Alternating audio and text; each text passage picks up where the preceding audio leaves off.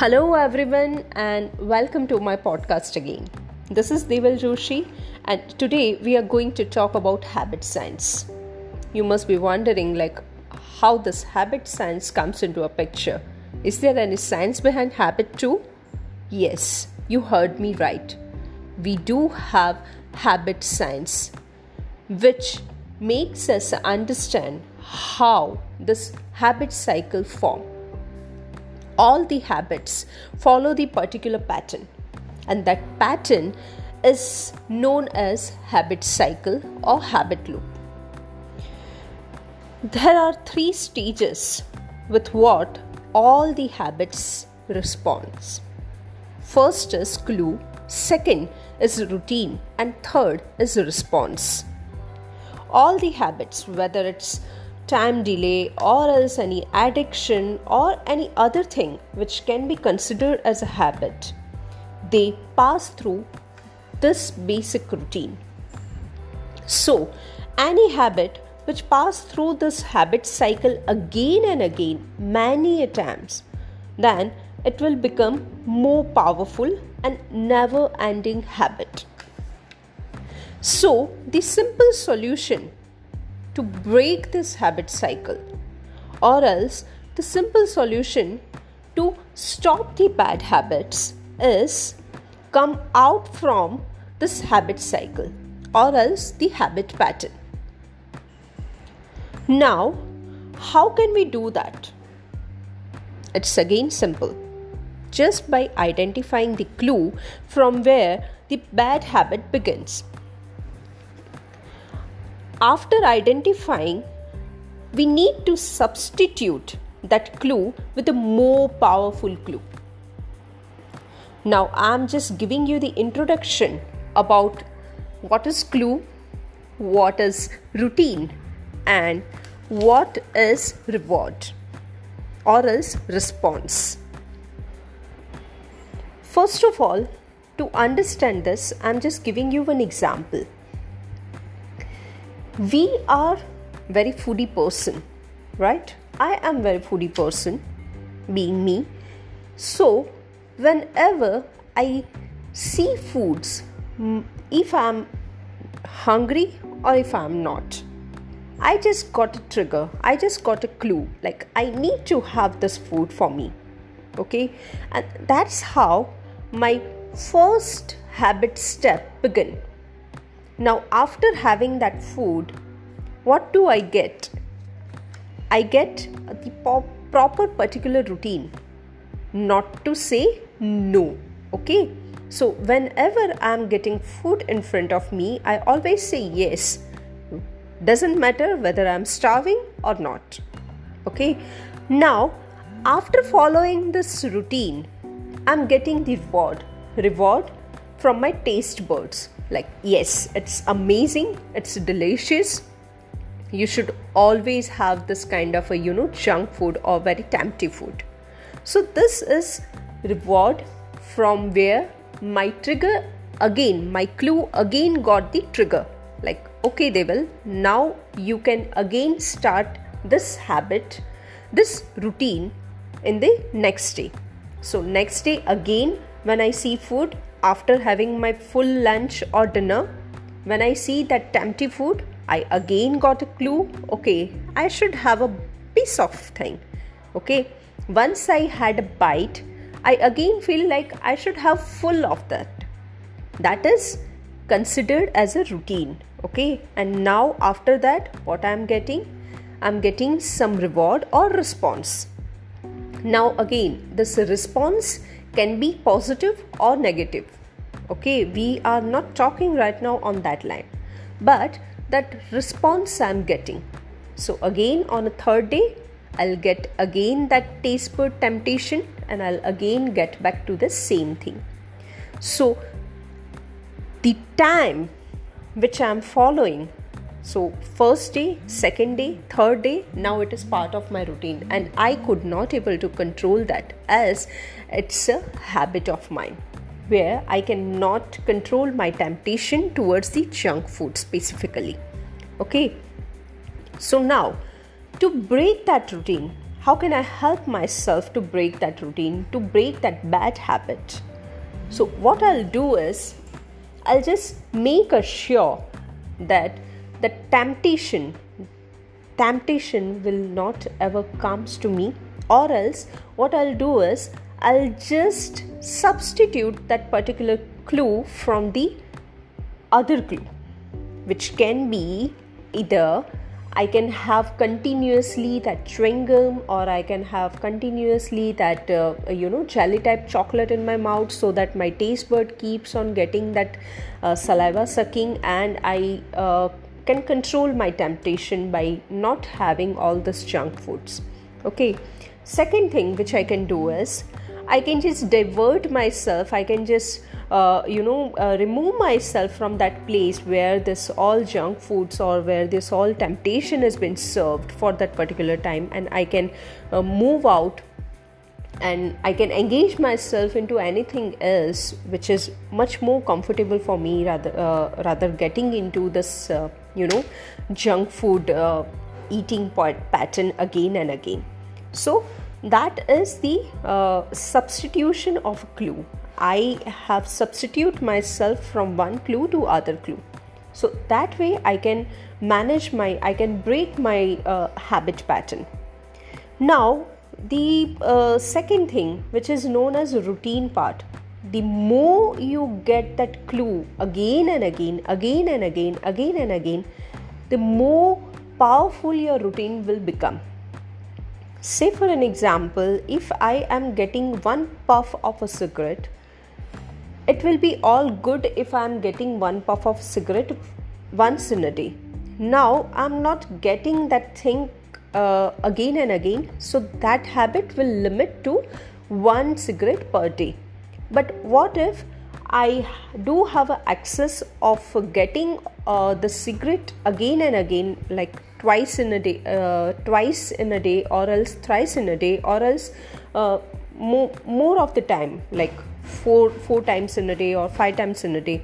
Then this clue will become more powerful, which will enhance my routine in such a way where I just can feel that routine will become habit of mine. And then when I see that cigarette, I will always get the temptation, I'll always get the talab kind of a thing, like I need to have the cigarette, otherwise I'll be not in a control of mine and my muscles will get strained and so on, right? So the more powerful your clue will be, the more chances you are giving to yourself to get into routine. And the more you are getting into routine, the more powerful your response will be. Like, okay, I'm feeling satisfied now. So that is what the response is. Either you can feel like, oh my God, my head is, a little bit heavy. So now I need to sleep to make myself much more comfortable. So you just remove yourself from all the priority work, all the responsible work, and you just keep yourself lazy and you have a nap of that. So that full day has gone into drain. So, but you are not feeling that because you are getting somewhere the clue and the routine, which is much more powerful than your response. Okay, so next day again that clue will play a major role, and that's how you get into routine.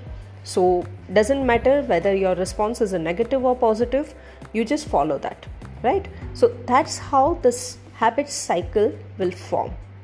So to break the habit cycle, you should always create the substitute cycle for yourself, which is much more powerful than your routine cycle, right? This is the best way to deal with your bad habit, rather controlling or rather observing or rather doing all such medication and the mind control exercise and this and that. It's very simple. You just give the alternate to your brain and your brain will start functioning on that, and that previous habit will start disappearing. Thank you for listening me. We'll come again with a new podcast with a new topic. Till that, Stay tuned to my podcast. Thank you so much and bye-bye.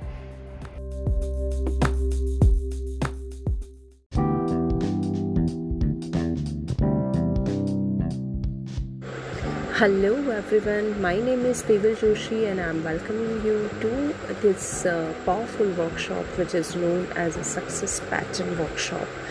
So, let's start with the Success Pattern Workshop and let's understand how the success pattern build and how can we grow the success pattern, how can we develop the success pattern and grow higher and higher with the success pattern. So the very first thing which I wanting to introduce you guys here is each and every pattern has been formed through our neurological connection. And as you all know, neurological connection has a different way to react on each and every signal which has been given by our subconscious, conscious and unconscious mind. Now, let's not get entered into all these conditions, how the subconscious, unconscious and conscious mind works. Let's directly get entered into the function of success pattern. Let's directly get entered into the neurological pattern understanding. Okay. Now, let me give you an example to understand this neurological pattern concept. The very first day when you started eating by yourself, when you started managing your balance, when you started walking through all alone, that was the first day where you initiated, where you given a command to your mind that you need to focus on this pattern henceforth, right? And that's how your brain has adapted that command.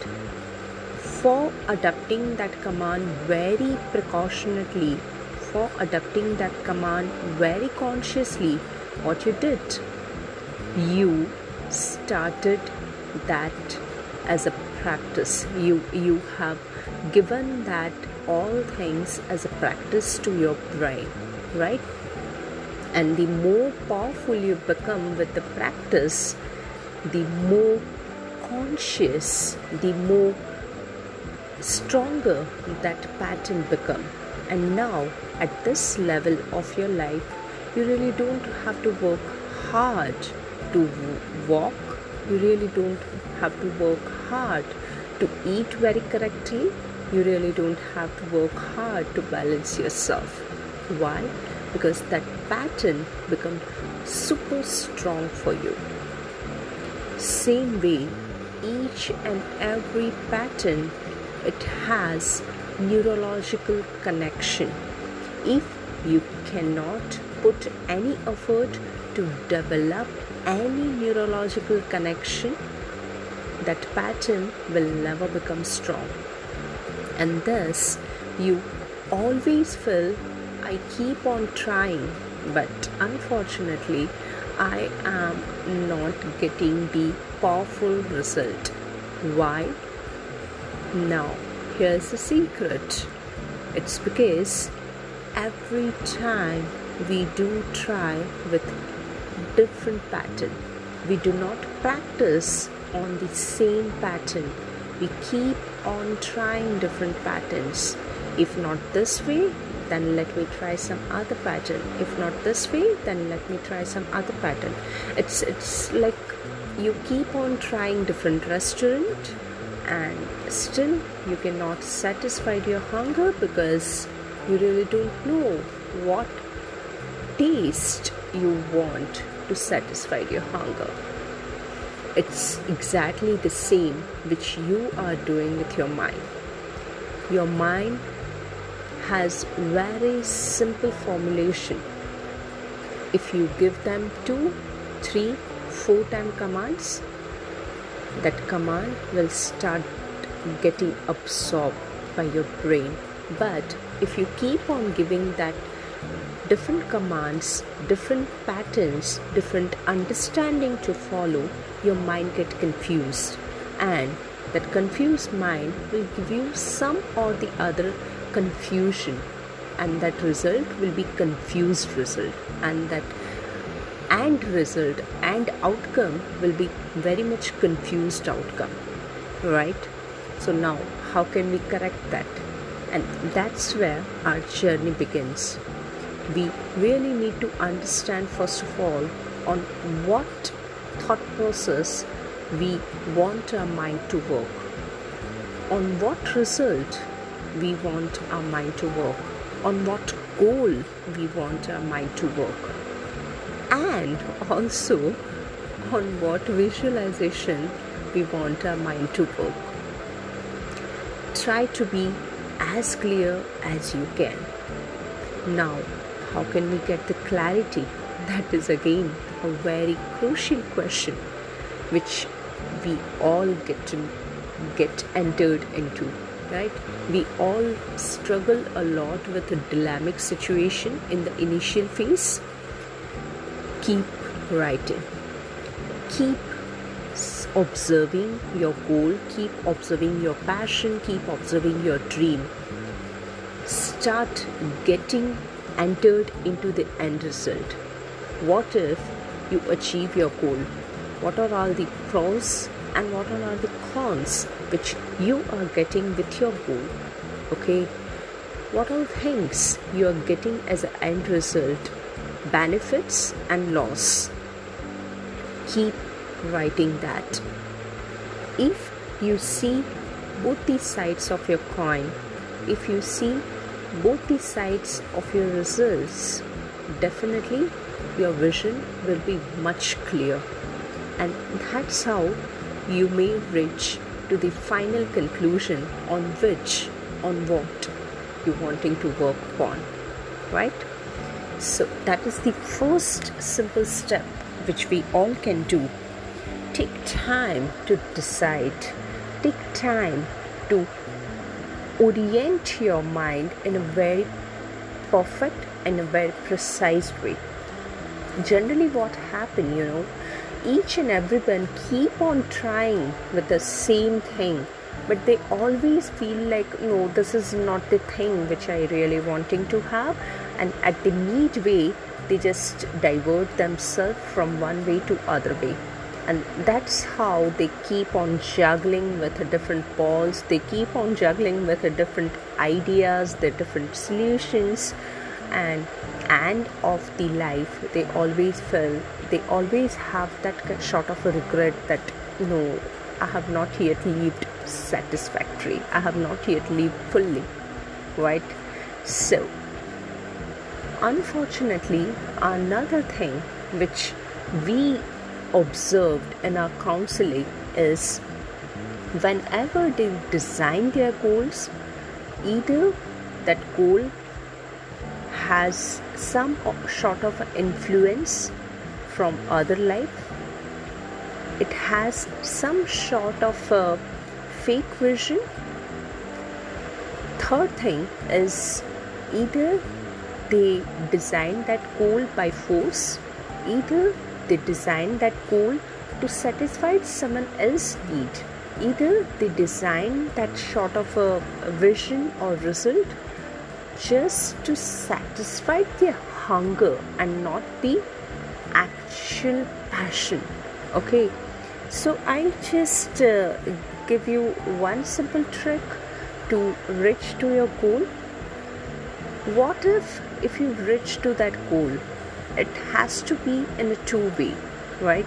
First of all, you should feel satisfied that yes, I am done with the stage one. You should never feel like, no, I should again reframe this goal or else let me go back, right? So that is the first condition while designing the goal. So always see the end result, as I said you earlier. See all the pros and cons after achieving that goals. Okay, and the second thing is you should and joy. Now there is a difference between satisfaction and enjoyment and inner peace or the inner happiness. So the first thing, satisfaction, that completes your need. Once you achieve your goal, your need will be satisfied. And the second thing is your inner happiness, your inner joy, your inner peace. That comes from your within, that yes, I really wish I thoroughly enjoyed this process. There is no such regret, there is no such, any left out feeling that I sacrifice my this, I sacrifice my that to achieve this goal. That should not be like that. And that comes where you start achieve your goal with your passion, with your thorough enjoyment, with your thorough happiness.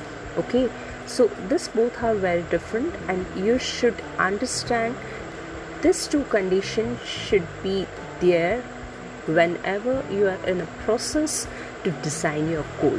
Okay, so here is the first process where you just have to identify your goal, you just have to identify your point, the end point where you're wanting to reach.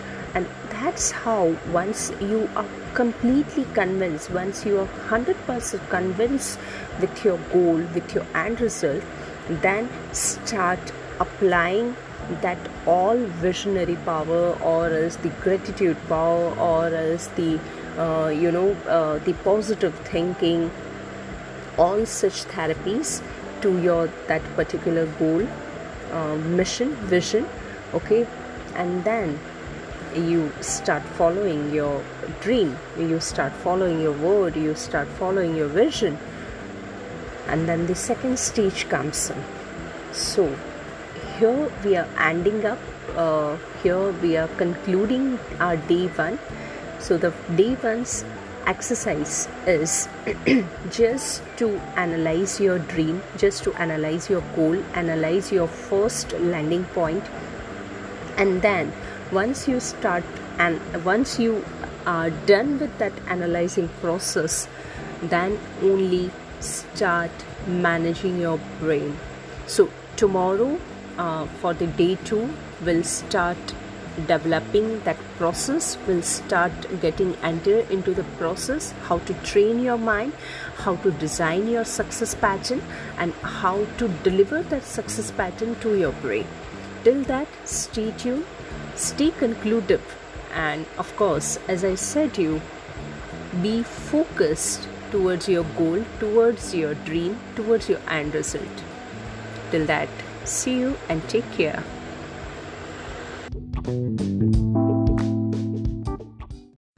Hey guys, I welcome you back in the day 2 success pattern workshop, and I'm your facilitator, Mrs. Deval Joshi, and today we are going a little bit ahead than the yesterday talk. Yesterday we had a conversation, we had a talk on how to develop your goal, or else how to imagine, or how to think about your goal. And उसके ऊपर इसके साथ साथ हमने कुछ basics बातें share की थी, where I just told you कि आपके गोल्स जो हैं वो आपकी न्यूरोलॉजिकल पैटर्न के हिसाब से करेक्ट होने चाहिए, बहुत ही विजनेबल गोल होने चाहिए, मेजरेबल होने चाहिए, अचीवेबल होने चाहिए. नाउ व्हेन आई से ऑल दिस थिंग्स, मेरे लिए जो अचीवेबल गोल है, मेजरेबल गोल है, वो कहीं अलग वे में डायरेक्ट कर रहे होंगे, आपके लिए कुछ अलग वे में डायरेक्ट कर रहे होंगे. My limitation to imagine towards कि मैं चांद पे पहुंच सकती हूँ, because I have already reach to, मैं नासा के साथ काम कर चुकी हूँ, और मैंने उनके साइंटिस्ट को किस हिसाब से अंतरिक्ष में जाना है वो सारी चीज़ें मैंने वहाँ पे होते हुए देखी है. So it's very much easy to believe कि मैं भी मून के ऊपर जा सकती हूँ, बट आपके लिए शायद वो सारी चीज़ें, it's not easy for you to believe कि हाँ मैं भी कभी मून पे जाऊँगा या जाऊँगी, right. So that way individual goal जो है, individual settings जो है हमारे दिमाग की, it's very much different for everyone, okay, and we need to respect that. So एक question यहाँ पे ये भी आता है कि whenever we get into motivational speech और या फिर हम किसी भी motivational lecture को सुनते हैं, we immediately get charged up. But उसके बाद जैसे ही हम वो जोन से बाहर निकलते हैं, जितने जल्दी से हम चार्ज अप हुए होते हैं उतना ही जल्दी हम डीमोटिवेट हो जाते हैं. And that demotivation factor so badly कि हम उसके बाद वो चीज़ों के ऊपर ट्राई करना ही छोड़ देते हैं. Why that happen? It's only because of this. हम वो सारी चीज़ें इमेजिन करना शुरू करते हैं जो हमारे कंफर्ट जोन से बाहर की चीज़ें हैं. अनफॉर्चुनेटली अभी तक हमें ये सारी चीज़ें किसी ने सिखाई नहीं है कि हमें कंफर्ट जोन को कैसे डेवलप करना है. हमें हर एक जगह से यही सीखना या समझना या सुनना मिलता है कि just try and break your comfort zone. So I am sending a link after this audio, जो वीडियो एक्सप्लेनेशन है how to expand your comfort zone and why that's the only correct way to expand your comfort zone rather thinking about breaking it. So हम जब भी success pattern को develop करने की बात करते हैं, it is all about this कि जो भी pattern हम develop करेंगे वो आपके लिए first of all very convincing way में adapt होना चाहिए. एक simple सा example अगर हम ले तो यहाँ पे मैं एक बात बोलूँगी कि I wish to be Mukesh Ambani की daughter because I'm seeing कि Mukesh Ambani is the richest person और वहाँ पे life is like very tension free and this and that, but it's quite unbelievable for me too to visualize on that because मेरी जो pattern बनी हुई है वो pattern मुझे ये बोलती है कि I am a daughter of so and so person और उसके लिए supportive मेरे पास क्या है, मेरी childhood memories है, मेरी जो upbringing है, मेरे जो relations है, वो सारी चीज़ें मुझे यहाँ पे support कर रही है कि मैं ये life जो मेरी अभी है उसमें मैं ये person की ही daughter हूँ. I cannot be daughter of someone else, right? So forget about anyone. Mukesh Ambani की भी daughter मैं नहीं बन सकती हूँ, right? So that is where my belief system stops me उसके ऊपर काम करने से.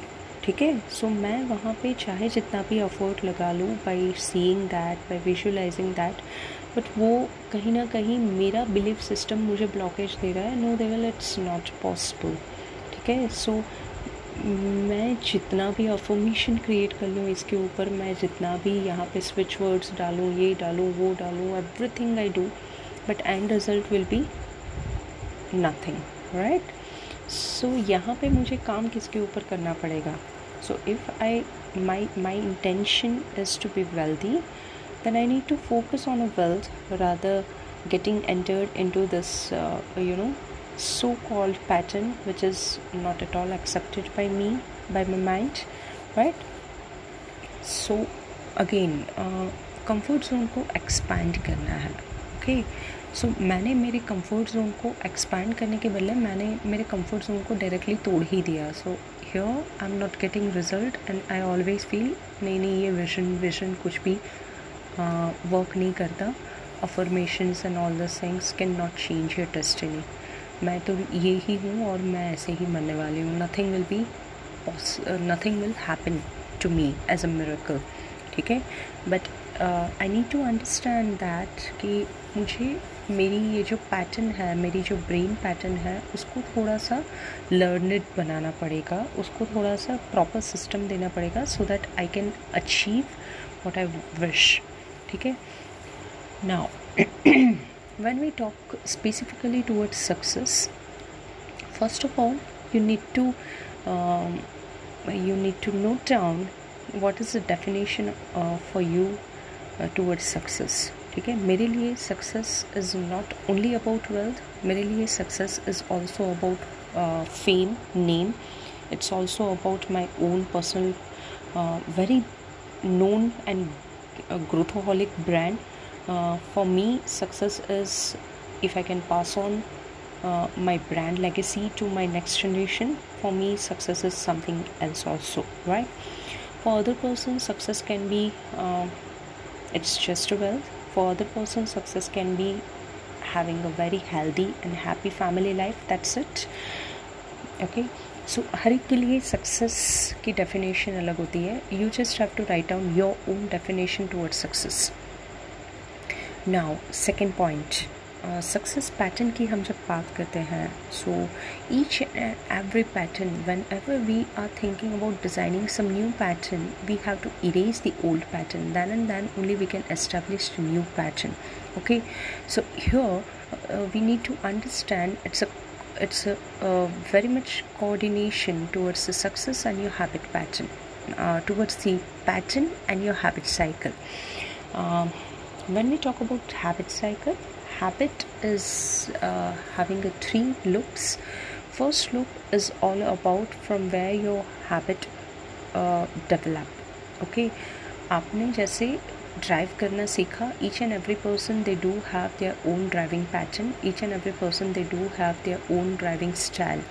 सो इसको बोलते हैं कि मेरी हैबिट है कि मैं जब भी ड्राइव करता हूँ, आई ऑलवेज एक्सेलरेट, मैं उसको पहले स्टार्ट कर देता हूँ, दैन आई 5 मिनट 10 मिनट तक उसको रेस करता हूँ, then I start my drive.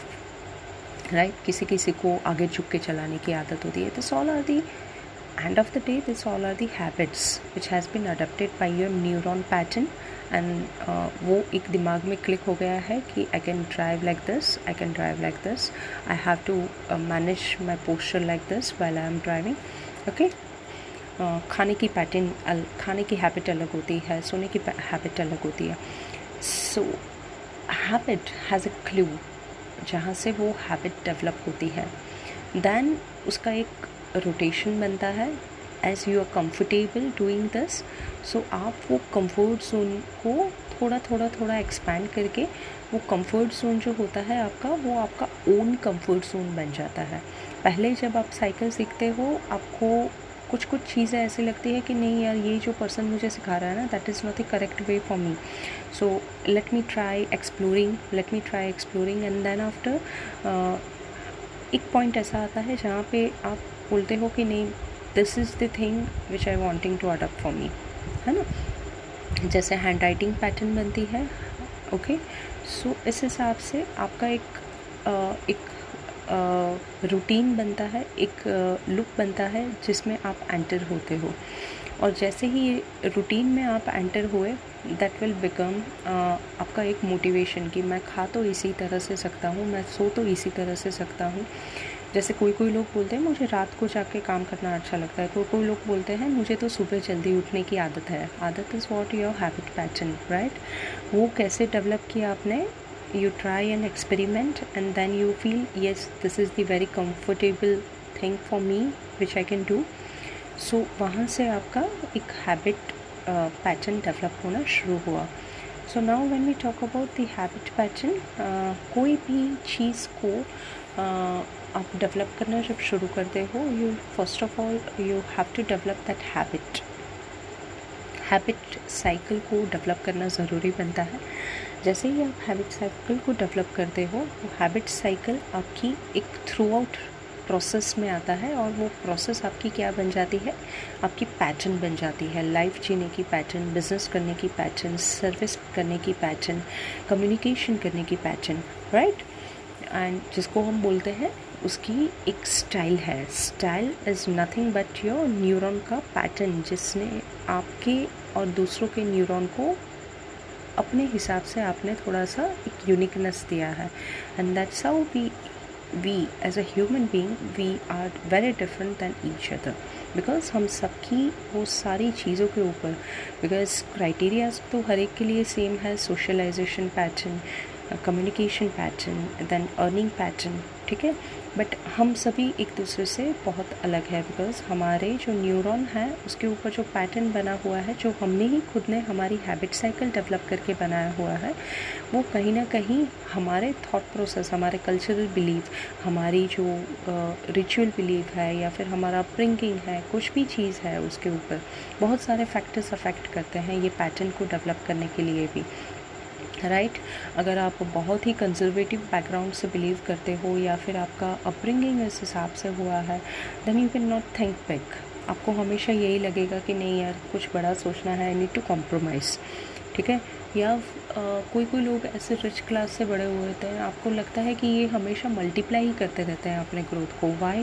Because उनका जो फर्स्ट पेरीफेरी कंफर्ट जोन है which is impossible for you to break, वो उन्होंने अपने एंसेस्टर से ले लिया होता है। उनके एंसेस्टर ने वो कंफर्ट जोन उनको ब्रेक करके दे दिया होता है। Now they just have to enter into third periphery जहाँ पे उनको काम करना होता है, where you are struggling with the first periphery only, right. So ये जो पैटर्न है वो डेवलप करना इट्स एन आर्ट। तो आपको अपने हैबिट साइकिल के ऊपर काम करना होगा, ओके। सो हैबिट साइकिल, हर एक हैबिट साइकिल को चेंज किया जा सकता है। There is nothing which can not be possible for anyone, but उसके ऊपर conscious effort and that too constant. First C is conscious, second C is constant. Conscious and constant effort ये आपका first parameter है, and that is coming in a very compulsion way. Third C is a compulsion, okay.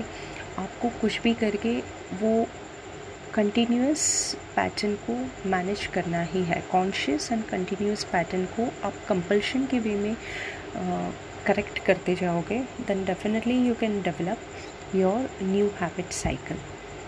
Once you get entered into your new habit cycle, what you need to do is आपके measurable जो goal है, आपके near by जो goal है, उसको धीरे धीरे command देना शुरू करना है।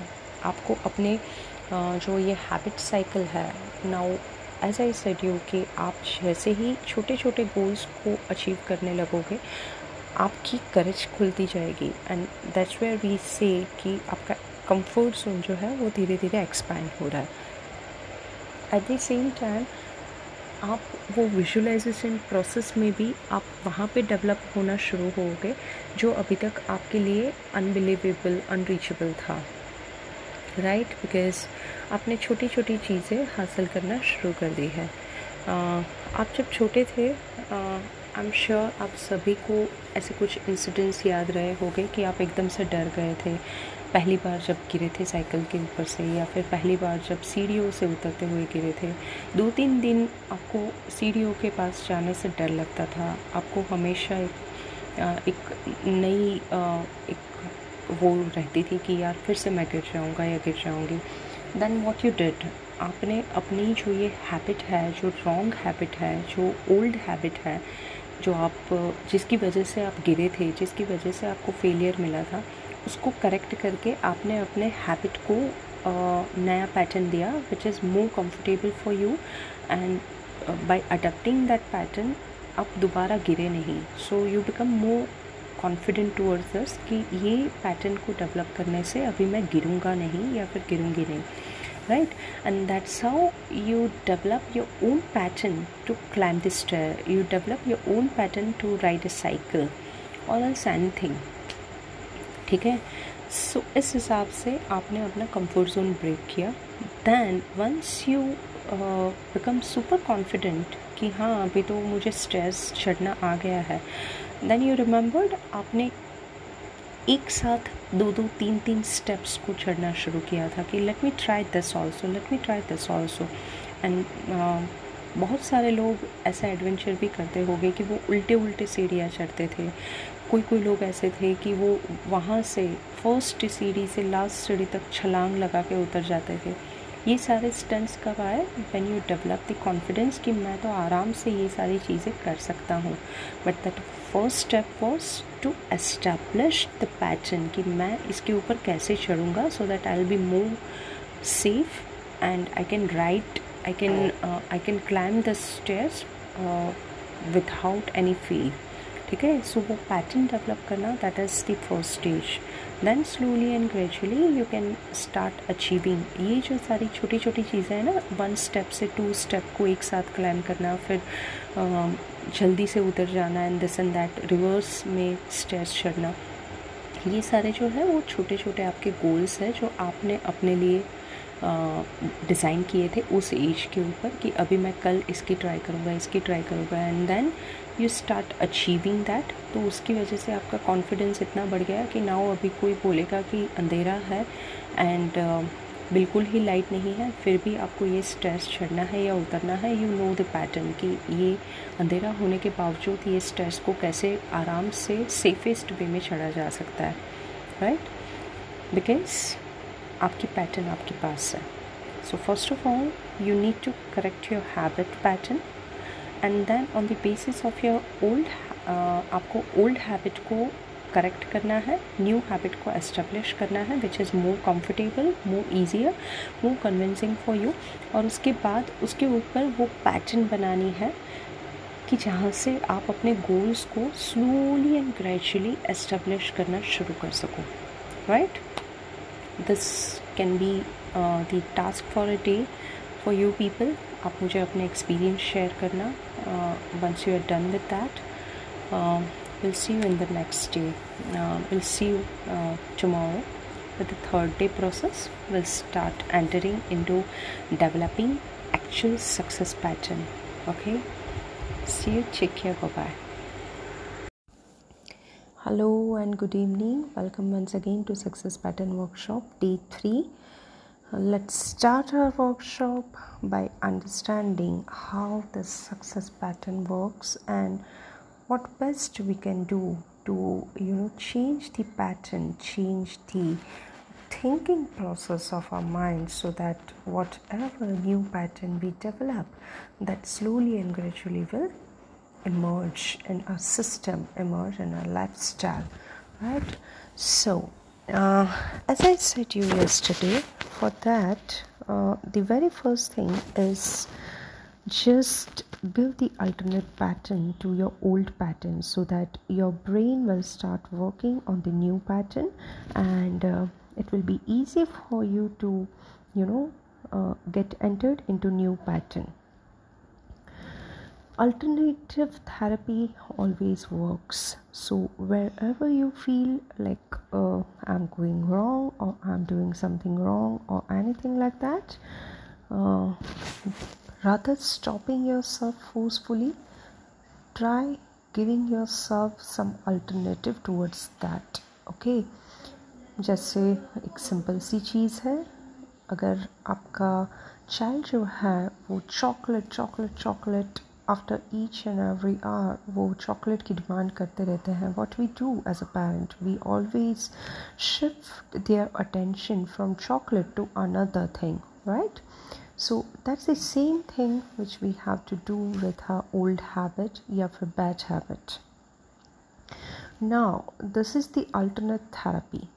Again, yesterday we also had discussed about the consistency, we also had discussed about the focused attempt, and another C is try to correct your old pattern continuously, right? So, ये सारी चीज़ों के ऊपर जब भी हम काम करते हैं, what we need to keep in our mind is हम जब भी ऐसी अल्टरनेट पैटर्न के ऊपर काम करना शुरू करते हैं या फिर हम जब भी अपनी जो पैटर्न है उसके ऊपर थोड़ा सा फोकस्ड डेवलपमेंट देना शुरू करते हैं, तो the very first challenge which we get is whether we are going correct और नॉट, राइट? हमें कैसे पता चलेगा कि हमारी ये जो पैटर्न है वो करेक्ट है कि नहीं है, या फिर ये जो पैटर्न है उससे हमें कन्विंसिंग रिजल्ट मिलेगा कि नहीं मिलेगा. बिकॉज हमने एक चीज़ और भी वहाँ पे डिस्कस की थी कि हर एक के लिए सक्सेस की डेफिनेशन अलग अलग है.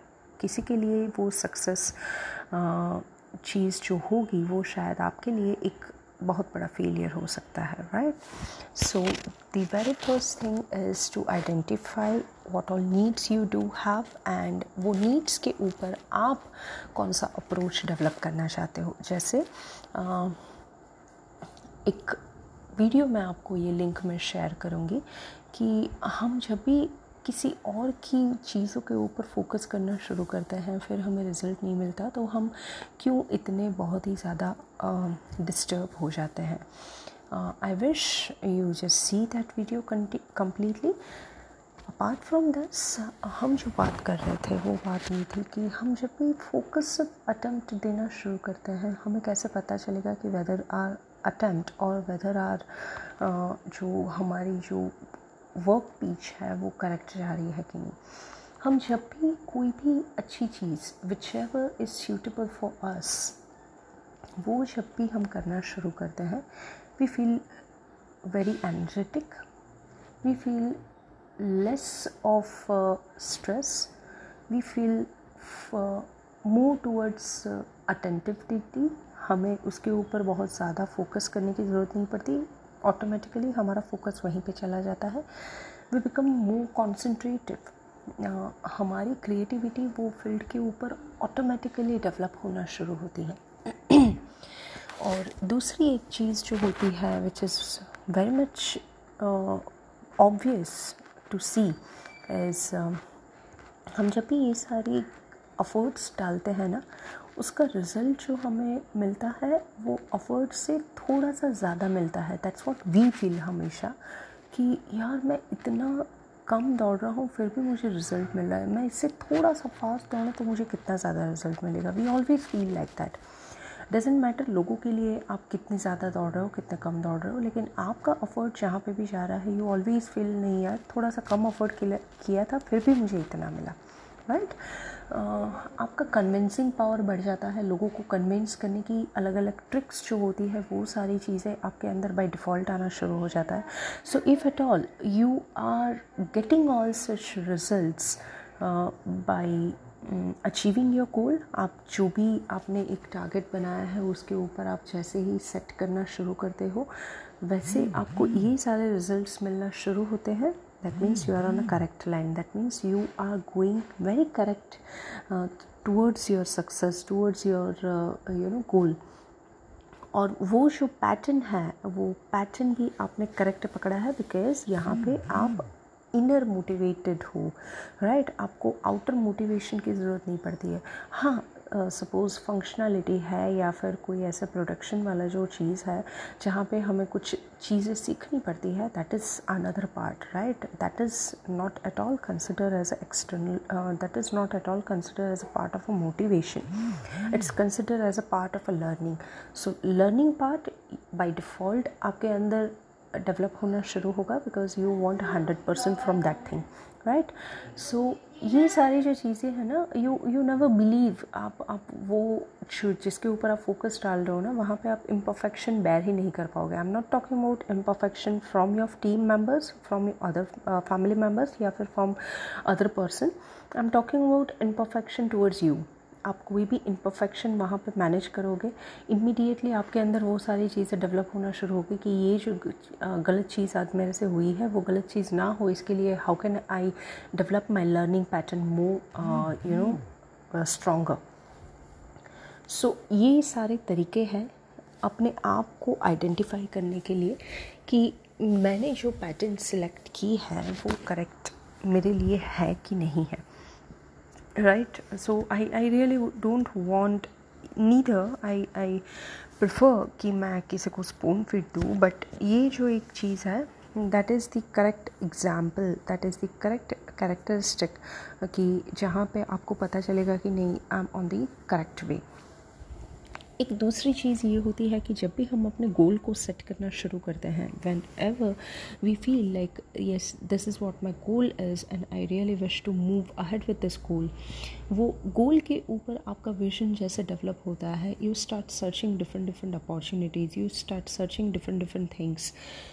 अगर आपका गोल आपके नियर एरिया में नहीं हुआ, जैसे मेरा गोल है कि मुझे विजय माल्या जैसा बनना है, so that goal is not near to me, it's just an simple example, don't take it anywhere in a personal matter, but I am just saying कि if at all I am taking any personality का name And if that personality, morally, if I'm not convinced with that personality, if I'm not convinced the way that person has achieved the success, that means मुझे उनके जैसा बनना होगा, फिर भी मैं अपना करेक्ट पैटर्न नहीं ढूंढ पाऊँगी, बिकॉज मेरे वो जो कल्चरल बिलीफ सिस्टम या फिर वो मेरे मोरल एंड वैल्यूज़ के एथिक्स के जो भी डायमीटर्स है, पैरामीटर्स है, उसके अंदर वो सारी चीज़ें फिट नहीं बैठ रही है. और उसके लिए मैं हमेशा वो जो वे है, वो जो मेरा गोल है, उससे कुछ ना कुछ दूर भागती रहूँगी. बट स्टिल मेरी कुछ ऐसी सिचुएशन है, मेरी कुछ ऐसे लाइफ के कमिटमेंट है, जिसकी वजह से मुझे ये सारी चीज़ें कहीं ना कहीं अट्रैक्ट करती रहती है. It's just attraction, right. It's not towards एक अफेक्शन नहीं है, एक उसके ऊपर लगाव नहीं है, मुझे उसके ऊपर पैशन नहीं है. सो मैं क्या करूँगी, वहाँ मैं वो चीज़ के नज़दीक तो जा पाऊँगी, बट अनफॉर्चुनेटली मेरे जो वाइब्स है वो क्लियर नहीं है, मेरे जो वाइब्स है वो उसके साथ कनेक्ट नहीं हो रहे. मैं वहाँ पे नज़दीक भी जाऊँगी ना, फिर भी मैं वहाँ से दूर रहूँगी. सो मैं विजुलाइज़ करूँगी, कुछ भी करूँगी उसके लिए, बट मैं वो चीज़ हासिल नहीं कर पाऊँगी, राइट. सो इफ़ अगर मुझे वेल्दी बनना है, so I should not give my self the example where I my self is not convince. ठीक है, ये एक तरीका है. दूसरा तरीका मैं आपको दूसरे ऑडियो पैटर्न में दे रही हूँ. Till that please stay tune, right. It's continue. Hello everyone, this is part 2 of the day 3 workshop, and we were talking about how can we influence ourselves towards achieving the goal. हम वो जो influencer चीज़ें होती है उसके ऊपर कैसे control कर सकते हैं. सो हम एग्जांपल ले रहे थे कि if at all my goal is somewhere which is not realistic towards my thought process, which is not acceptable for me as a pattern, so उसके ऊपर मैं चाहे कितनी भी ट्राई कर लूँ, मेरा फोकस नहीं जाएगा. So the very first step towards this is, कोई भी गोल हो, whether it's there in your thinking pattern, whether it's there in your cultural pattern or not, अगर आपको वो गोल अचीव करना है, and if you think like this is what I wanting to have, भले ही मेरी पास्ट पैटर्निंग में कहीं पे भी इसका कुछ भी रिपीटेशन नहीं है या फिर लूप नहीं है, फिर भी मुझे ये अचीव करना है. The very first step is, आप वो जो गोल सेट कर रहे हो, वो गोल के अंदर आपका जो इन्फ्लुएंसर फैक्टर है, वो इन्फ्लुएंसर फैक्टर एटलीस्ट ऐसा रखो कि जो आपको मोटिवेट कर पाए. जैसे अभी हमने इसके पहले वीडियो में हमने एक एग्जांपल लिया था कि if my goal is to be wealthy या फिर if my goal is to be millionaire, तो मैं वहाँ पे इन्फ्लुएंसर क्रिएट कर रही हूँ Vijay Mallya, and Vijay Mallya is nowhere in my thinking process, nowhere in my pattern process. So मैं नज़दीक जाऊँगी वो गोल के, बट फिर भी मुझे ऐसा लगेगा कि नहीं, this is not for me, और मैं वहाँ से टर्न ले लूँगी, and then I start achieving something else. मैं कुछ और फाइंड आउट करने की कोशिश करूँगी. सो यहाँ पे मुझे करना क्या है, I just have to change my influencer rather changing my goal, right. So मैं यहाँ पे इन्फ्लुएंसर कौन सा डाल दूँगी, मैं यहाँ पे इन्फ्लुएंसर डाल दूँगी श्री रतन टाटा जी को, right. So now whenever I think about wealth, I always think about Mr. Ratan Tata. I always think about that kind of a loyal person, that kind of a noble person, right? So इनके ऊपर जैसे ही मेरा focus जाएगा, I always inspire my self कि मुझे बनना है, millionaire बनना है. So I should have this kind of a thing. ये सारी चीज़ों के ऊपर आपका फोकस अगर जाता है, इन्फ्लुएंसर आपका एकदम स्ट्रॉन्ग है, डेफिनेटली आपका गोल जो है वो ऑटोमेटिक अचीव होना शुरू हो जाएगा. You always keep motivating you towards that. The first thing is be very conscious towards your influencer can be a person, influencer can be an incident, influencer can be anything, influencer can be your emotion, right. You can take anything as an influencer, but try to make that influencer very loud, so that आप जब भी वो goal के near जाओ, आपके वो influencer है वो आपको सपोर्ट करे, वो आपको बूस्ट करे towards that goal process, right. Okay, now whenever we talk about that success pattern, whenever we talk about changing our neuro pattern, so we need to understand one thing कि हमारे जो इतने सालों की जो pattern बनी आई होती है, we cannot change that pattern instantly. मुझे अब से ये चीज़ों के बारे में सोचना ही नहीं है. It will not happen like that. You just have to take a piece of that and उसके ऊपर आपका काम होना शुरू होना चाहिए. जैसे I am not a night culture person, और यहाँ पे अगर मैं ऐसा सोचूं कि मुझे नाइट कल्चर के ऊपर इसलिए फोकस नहीं करना है because I have this this reason, अभी मुझे कुछ ऐसी अपॉर्चुनिटी मिल रही है जहाँ पे night culture is the best way to network yourself. So now I have to change my that pattern ki night culture I need to adopt because from there only I'll get the business, right? So yahan pe main meri pattern ko change karne ke liye kya karungi? I just have to take a very small loop from that pattern. Main yahan pe kya karungi? Night culture, okay, I'll just make sure ki main full week में से only one day I'll prefer to go to parties, I'll prefer to go for this kind of a networking. Okay, so ये एक मैंने loop जो है ना उसको change किया कि yes, I can manage myself at least for a day. Let me consider this as a function, let me consider this as an event, let me consider this as a enjoyment, and then I'll go. Right, again the same thing is कि night culture है, वहाँ पे nuisance बहुत ज़्यादा हो गए and this and that. ये मेरी ओल्ड पैटर्न है. सो अभी ओल्ड पैटर्न को मैं वाइसर पैटर्न में कैसे चेंज करूँगी? I just try and find out कि मैं जिस कैरेक्टर्स से बिहेव करती हूँ या फिर मेरे जो थिंकिंग प्रोसेस है ऐसे सेम सिमिलर थिंकिंग प्रोसेस वाले लोग वहाँ पे अवेलेबल है कि नहीं है. If yes then I will definitely go and contact them that I just wanting to accompany you in this particular party because I am more comfortable behaving with managing my self with you, right? So this is a small loop which I tried make myself correct. So ये loop को मैंने correct करने के लिए, जैसे हम 3 दिन से बात करते आ रहे हैं, मैंने मेरे कंफर्ट जोन को एक्सपैंड करना शुरू किया. दैट मीन्स मैं पहले जहाँ पे कंफर्टेबल हूँ वहाँ पे मैंने खुलना शुरू किया and then I started exploring my self. अगर मैं यही सोचती कि हाँ चलो एवरीडे मुझे पार्टी में जाना है, एवरीडे मुझे ऐसे न्यूसेंस के साथ इट्स ओके, मुझे मुंह चढ़ा के वहाँ पे बैठना है and this and that, definitely मुझे बहुत ज़्यादा स्ट्रगल होता. But what I am doing कि मैं छोटे छोटे जो लुप्स है उसको करेक्ट करती जाती हूँ और इस हिसाब से मैं मेरा फुल थिंकिंग पैटर्न को धीरे धीरे करके करेक्ट करूँगी. एंड इट्स, अगर कोई चेंज चाहिए दैन चेंज हमेशा लुक में चेंज आना चाहिए, तो वो चेंज कांस्टेंट रहता है. Otherwise if we think about that कि मुझे कल से चेंज हो जाना है, that all are the very temporary solution. इसीलिए आपने कभी कभी लोगों को बातें करते हुए देखा होगा कि मैं जब भी डाइट शुरू करता हूँ या फिर मैं जब भी एक्सरसाइज शुरू करता हूँ, 1-2 दिन तो बहुत शाम रहता है, दैन 3rd दिन ऐसा होता है कि नहीं आज नहीं जाऊँगा या फिर आज थोड़ा लेट जाऊँगा.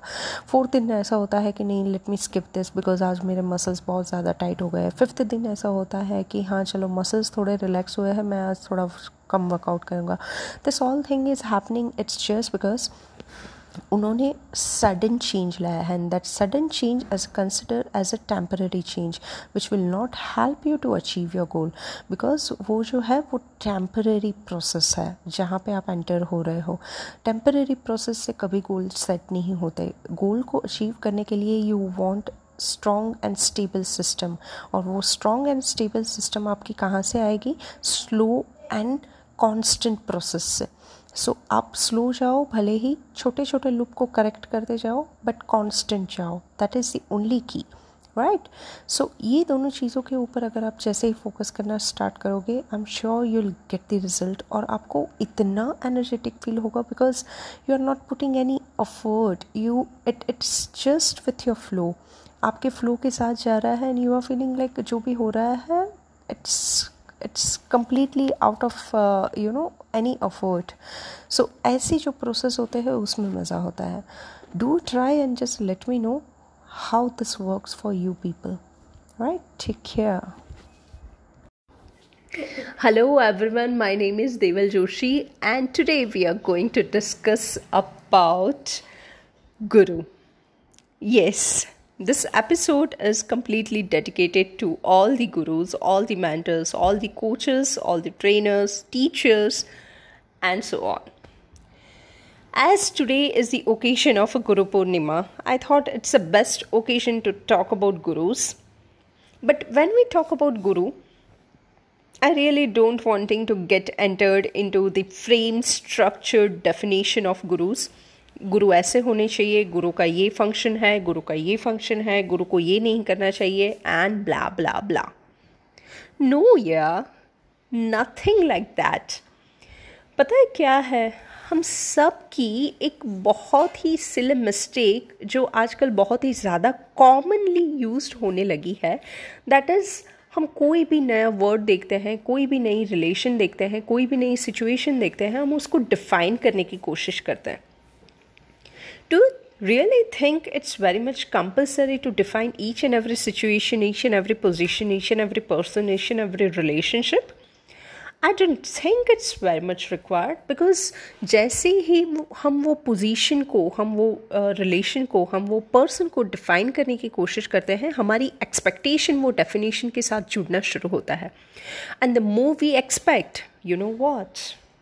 जितना expectation बढ़ेगा उतने ही फेलियर्स के चांसेस बहुत ज़्यादा होंगे, राइट?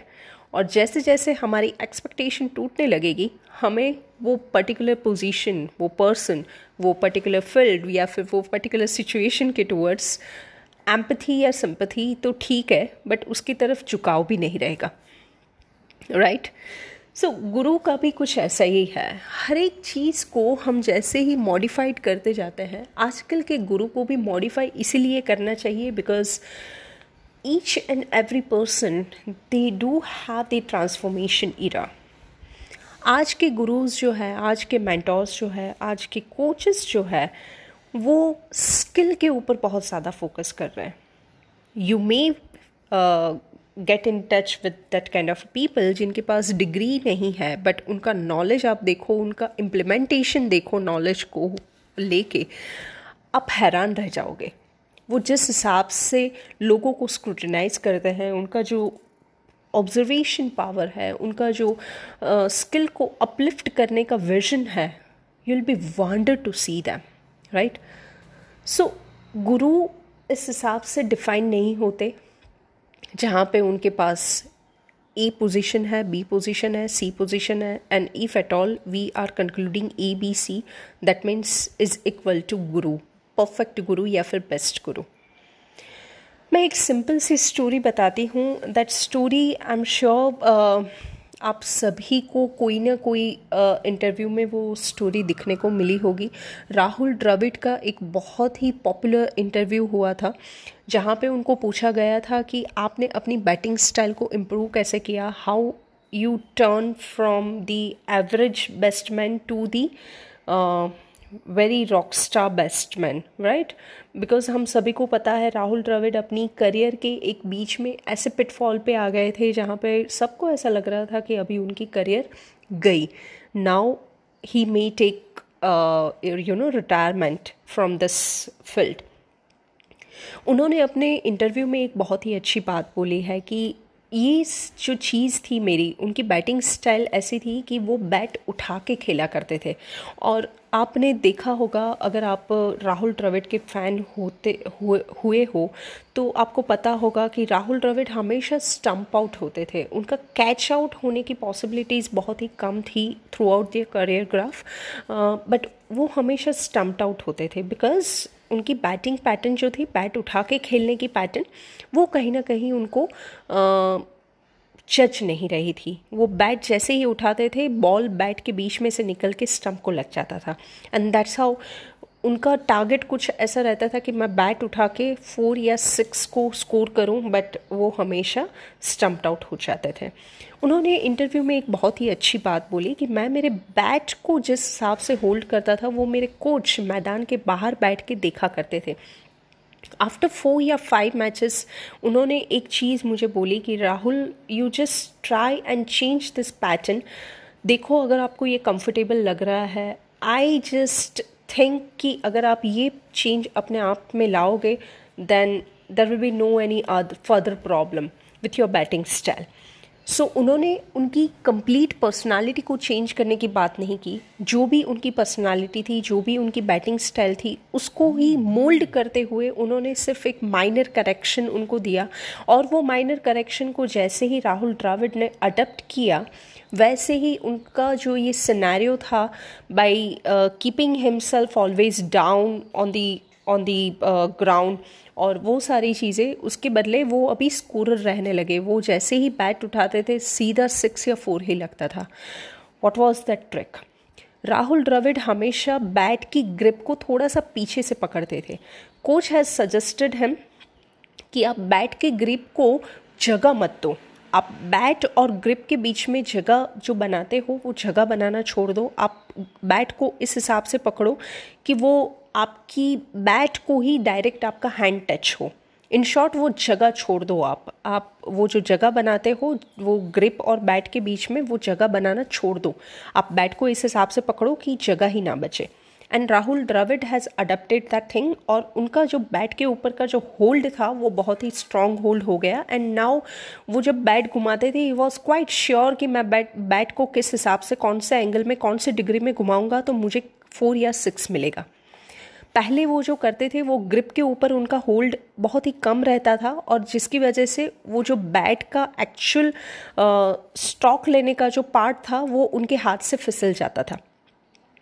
एक सिंपल सा एकदम minute correction and that has change the complete vision या फिर कंप्लीट उनको बोलते हैं वो सिनेरियो राहुल द्रविड़ की लाइफ का या फिर राहुल द्रविड़ के करियर का, वो एकदम से चेंज हो गया. So that's the actual role of coach.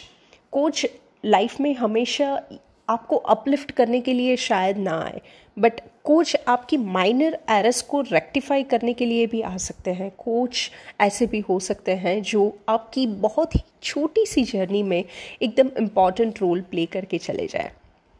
मेरे हिसाब से गुरु का स्थान ये है कि जहाँ पे आप अपने आप को एकदम ही कंफर्टेबल लगो. डजेंट मैटर वो गुरु के पास से आप कुछ सीख रहे हो या नहीं सीख रहे हो, बिकॉज लर्निंग का एक सिंपल फंडा ये है जो मेरे हिसाब से मेरे समझ में आ रहा है कि जहाँ आप लर्निंग अक्वायर करना शुरू करते हो, you really have to feel comfortable towards that personality. जो आपको लर्निंग दे रहे हैं उनके टूवर्ड्स आपका कंफर्टेबिलिटी नहीं हुआ, learning will not at all occur, right? So coach का, गुरु का भी यही रोल होता है. जो भी पर्सन के साथ आप कंफर्टेबल फील करते हो ना, उनके पास से ही आप लर्निंग एक्वायर करना शुरू करते हो. जस्ट माइंड दिस वर्ड, और आप इसको रिवाइंड करके दोबारा भी सुन सकते हो. Just believe me guys, this word are so absolute. आपको एक सिंपल सा एग्जाम्पल दूँ. आप में से हर एक लोगों को आपके प्री प्राइमरी लोअर ग्रेड के टीचर्स याद रहे होंगे. Why?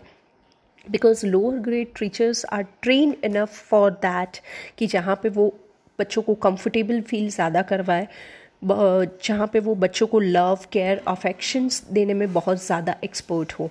And that's the reason why आपका जो फाउंडेशन एज है, फाउंडेशन लर्निंग एज है, वो बहुत ही ज़्यादा स्ट्रॉन्ग है. आई एम श्योर आप सभी को ग्रेड 1, ग्रेड 2 वो इतना हार्ड नहीं लगता होगा. Why? It's just because your learning process has become so easy. वहाँ पे आपको हर एक चीज़ बहुत ईजी वे में पढ़ाई जाती थी, और ईजी वे इसीलिए आपको लग रहा था बिकॉज आपके टीचर्स आपके साथ कंफर्टेबल पहले होते थे, उसके बाद लर्निंग प्रोसेस स्टार्ट होता था. मार्क माय वर्ड्स, गुरु ये नहीं होते जो आपको एक्स्ट्रा लर्निंग दे, एक्स्ट्रा नॉलेज दे, एक्स्ट्रा पोटेंशियल दे. गुरु ये होते हैं जो आप जैसे भी हो, आप जहाँ पे भी हो, वहाँ से आपको फाइन ट्यून इस हिसाब से करें कि आप जो भी फील्ड में हो, आप जो भी काम कर रहे हो, वहाँ से उभर के आओ. That is the actual role of guru. Bless you all and wish you a very happy Guru Purnima. Thank you so much. आजकल एक नया ट्रेंड चल रहा है मार्केट में, ईजी ब्रेकअप या फिर म्यूचुअल ब्रेकअप का. सुनने में ये वर्ड्स बहुत ही मैच्योर साउंड करते हैं. हम हमेशा ये सोचते हैं कि ईजी ब्रेकअप या फिर म्यूचुअल ब्रेकअप का मतलब ये होगा कि जहाँ पे दोनों पार्टीज़ अपने हिसाब से एक दूसरे को परमिट करता है ये रिलेशनशिप से मूव ऑन करने के लिए, and they do not have any other guilt towards them. और अभी जो हमारे पास एक इंसिडेंस है, नया नया इंसिडेंस आमिर खान और किरण राव के जो डिवोर्स है, उसके ऊपर से भी हमें यही सारी चीज़ें सीखने को मिलती है। अगर ऊपर से देखें तो relationship is not about blaming each other, it's all about moving on without any guilt, moving on without any frustration। और यही चीज़ों के रहते हुए हम जब भी ये बात करने की कोशिश करते हैं ब्रेकअप की, तो हमें यही लगता है कि ब्रेकअप में भी थोड़ी सी मेच्योरिटी होनी चाहिए। If we are not comfortable with each other, we should always have that liberty to move on without any complaints, right. Hi everyone, my name is Deval and you are listening to my podcast. आज हम बात कर रहे हैं relationship की ऐसे एक status की जो किसी को भी अच्छा नहीं लगता। When we say I am separated, when we say I am out from this relationship, we do have somewhere pinch in our heart. हम हमेशा अपने ये जो रिलेशनशिप की जब बात करते हैं, ये स्टेटस की जब बात करते हैं किसी के सामने, तो हमारा दिल जो है वो बहुत ज़्यादा सैड फीलिंग से भर जाता है। एंड ये जो सैड फीलिंग है, इट्स नॉट अबाउट दैट कि हम वो रिलेशनशिप से मूव ऑन हो गए हैं, बट फिर भी हम रिलेशनशिप के साथ कहीं ना कहीं अटैच है। But it's also because of that कि हम सभी को कहीं ना कहीं ये सिखाया जाता है कि whenever you are taking some और the other task, you should have the successful result for each and every task. हम जब भी स्कूल में जाते हैं, कॉलेजेस में जाते हैं, कोई भी नया अचीवमेंट लेने की कोशिश करते हैं, people keep on watching us. हम जब भी नया बिजनेस स्टार्ट करते हैं, we have to upgrade the market कि हम सक्सेस के टूवर्ड्स बढ़ रहे हैं। This all are very basic fundas of any relationship or any initiation, but unfortunately we could not able to understand the basics of any particular situation या फिर any particular commitment। और that's the reason why हम हमेशा अपने failures को, हम हमेशा अपने slow down को, हम हमेशा अपने ऐसे breakup mode को छुपाने की कोशिश करते हैं। जब भी कुछ भी ठीक नहीं चल रहा होता है, वी नेवर स्पीक अप। और जैसे ही हर एक चीज़ हमारे कंट्रोल से बाहर होती जाती है, and when we completely out from that particular mood, उस टाइम पे हम लोगों को बताना शुरू करते हैं। और वो ऐसा टाइम होता है जब कोई भी पॉसिबिलिटी ही नहीं बची होती है, जहाँ पे people come and try patch up with that situation, people come and try certain things to take the hold on that particular situation और आपको वहाँ से थोड़ा सा बाहर निकालने की वो कोशिश कर पाए। It's not all about relationship, it's also about the business initiation, it's also about your career graph, it's also about your moods, it's also about you yourself। जब भी हम सुसाइड टेंडेंसी की बात करते हैं, जब भी हम फेलियर्स की बात करते हैं, आप हिस्ट्री देखो उनकी, वो suicide tendency within a short develop नहीं होती है। सुसाइड टेंडेंसी को डेवलप करने के लिए भी it has a different cycle, और वो साइकिल का जब लास्ट स्टेज आता है, उस टाइम पे that person always feel now that's it, it's a time to move on from this relationship towards himself और हरसेल्फ, राइट। हमेशा जैसे CCD के ओनर की हम सुसाइड की बात करें, या फिर हम कैसे कोई ऐसे बिजनेस ग्लैमर की बात करें, जहाँ पे हम we can consider Vijay Mallya, Anil Ambani. So जब तक कुछ कुछ ठीक होना शुरू नहीं हो जाता, या फिर जब तक छोटी छोटी चीज़ें होती है जहाँ पे हमें फील होता है कि नहीं यार ये कुछ गलत हो रहा है, उस टाइम तक हम हमेशा ये चीज़ को छुपाते हैं, हम हमेशा ये चीज़ के ऊपर बात करना अवॉइड करते हैं। वी ऑलवेज प्रिटेंड कि एवरीथिंग इज़ परफेक्ट, और जहाँ पे एक गुंजाइश रहती है वो चीज़ों को करेक्ट करने की, वो गुंजाइश को हम कहीं ना कहीं मारते जाते हैं। I don't know why people are so much afraid towards this कि नहीं, there is nothing going wrong with me, nothing going right with me, but at least come to me and help us somewhere, right. ये भी एक अच्छी चीज़ है जिसके ऊपर हम बात कर सकते हैं, but we never think about moving on towards that direction. और इसीलिए शायद अभी का ये जो ट्रेंड है which is known as a easy breakup या फिर कंफर्टेबल ब्रेकअप या फिर म्यूचुअल ब्रेकअप जिसका अभी ट्रेंड चल रहा है, that is what that is just to hide your imperfection. आप जब भी वर्ल्ड के सामने बोलना शुरू कर दे हो कि yes now we are no more in relationship, तो उस टाइम पे यू ऑल्सो प्रटेंड कि हमारे रिलेशन में कुछ अच्छा नहीं है, but it's just not because of me, it's also because of someone else, but rather playing blame game in front of media, in front of world. हम क्या करते हैं, हम उन्होंने उनका पार्ट प्ले किया इन दिस रिलेशनशिप, मैंने मेरा पार्ट प्ले किया in this relationship, and we conclude something else, and that's the reason why we are moving ahead with the separation part, right.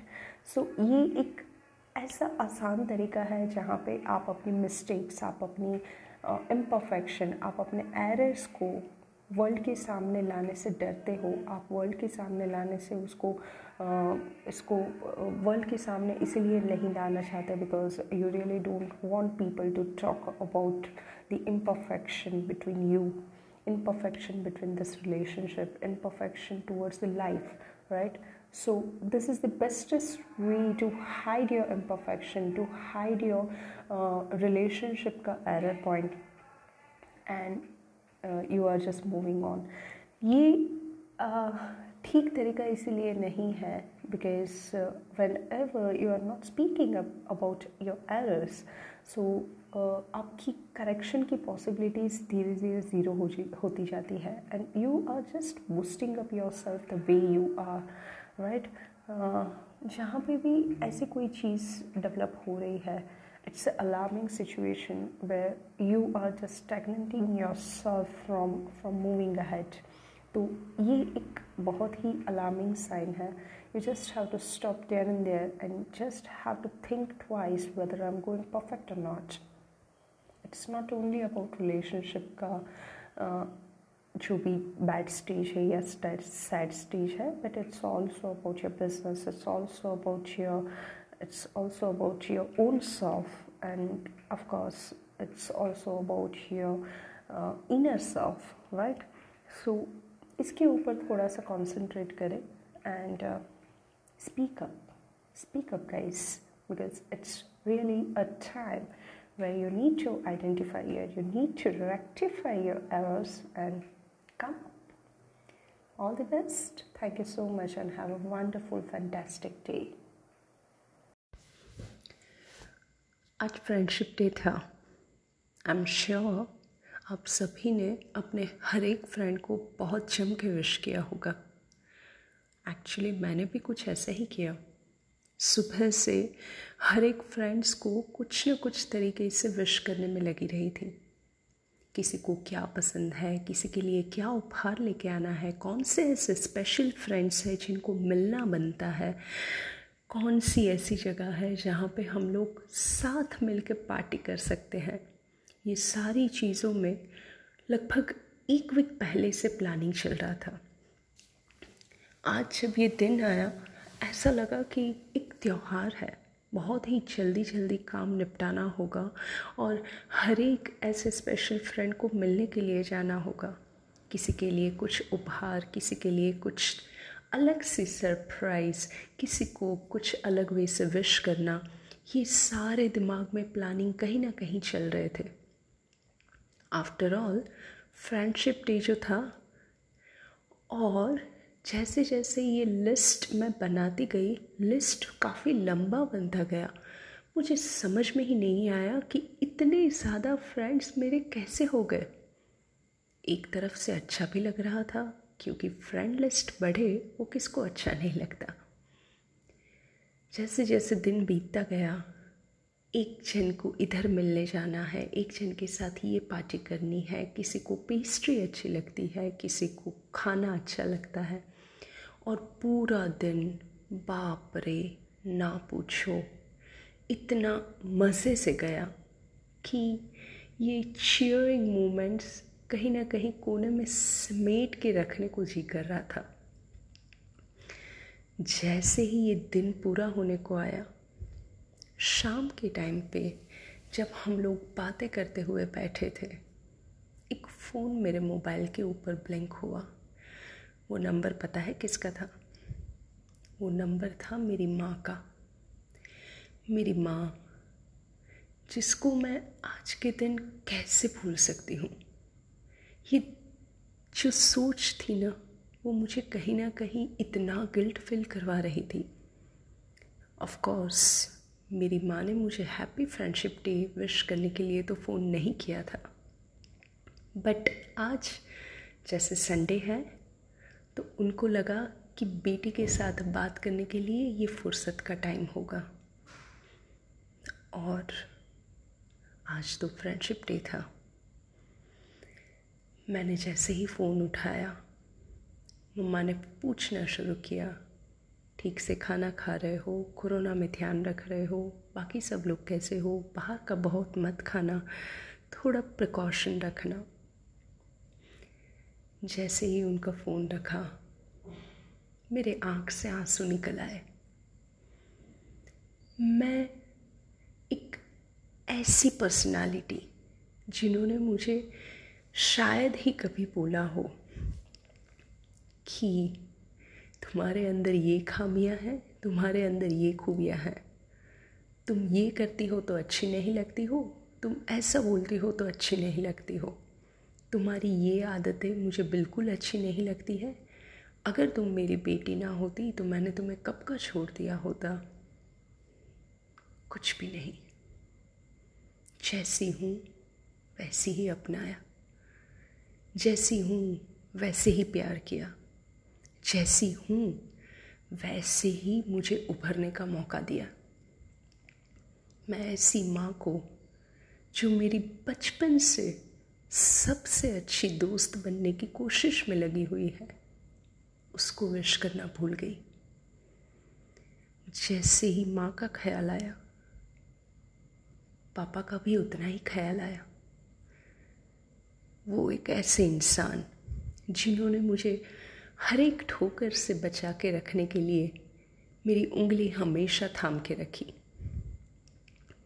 जिन्होंने दुनिया के हर एक वो तीर जो मेरे ऊपर आ रहे थे, उसको मेरी तरफ न लेते हुए अपनी तरफ मोड़ के उसका सामना किया, हमेशा मेरा कवच बन के खड़े रहे। ऐसे मेरे सच्चे दोस्त को विश करना भूल गई।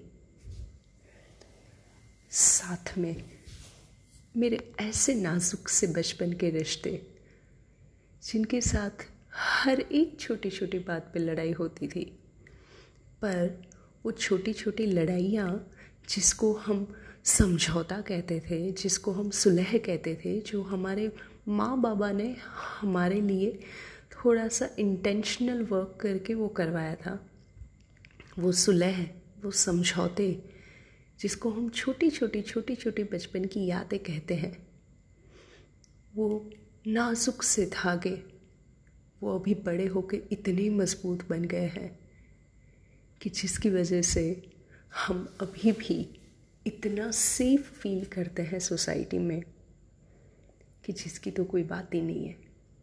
मैं ऐसे मेरे भाई और बहनों को विश करना भूल गई। मेरा बेटा, जिसने आज तक मुझे कभी भी नहीं बोला कि माँ तुम अच्छी नहीं लग रही हो, मैं उसके लिए दुनिया की सबसे अच्छी एंजल हूँ, मैं उसके लिए दुनिया की सबसे हसीन, सबसे प्यारी माँ हूँ, मैं उसको विश करना भूल गई। अभी भी टाइम नहीं गया था, मैंने समय को बांध के रख लिया। मैंने और मेरे हस्बैंड ने, हम दोनों ने डिसाइड किया कि अब हम वो सारे लोगों को विश करेंगे जिनको आज के दिन हम कहीं ना कहीं विश करना मिस कर गए थे। ऐसे रिश्ते जिसकी वजह से हम आज फ्रेंड्स के मतलब को समझ पा रहे हैं, ऐसे रिश्ते जिसकी वजह से शायद हम इतने मजबूत खड़े हुए हैं ऐसे वर्ल्ड में जहाँ पे हमें कोई नहीं पहचानता है। ऐसे रिश्ते जिसकी वजह से हमारा जो सेल्फ कॉन्फिडेंस है वो आज भी बरकरार है। बस झट से हमने अपना मोबाइल बंद किया, साइलेंट पे कर दिया और हम अपने ऐसे रिश्तों को विश करने के लिए निकल पड़े। आई एम श्योर आप में से बहुत सारे लोगों ने ऐसा कुछ किया होगा। मैं उन लोगों को सराहती हूँ जिन लोगों के दिल, दिमाग और ज़िंदगी में अभी तक ये रिश्ते सबसे पहले आते हैं। और मैं उन लोगों को आग्रह करती हूँ जिन लोगों के दिमाग में, दिल में, रिश्तों में, ज़िंदगी में कहीं ना कहीं ये रिश्ते पीछे छूटते जा रहे हैं। जाइए वो रिश्तों को संभालिए, वो रिश्तों को कहीं ना कहीं अपनी ज़िंदगी में रंग भरने के लिए वापस लाइए। बिलीव मी गाइस, जिस दिन ये हुआ उस दिन से हर एक दिन आपके लिए फ्रेंडशिप डे हो जाएगा, क्योंकि उससे अच्छे दोस्त आज तक आपको कहीं ना मिले होंगे, ना मिलेंगे। Happy friendship day guys.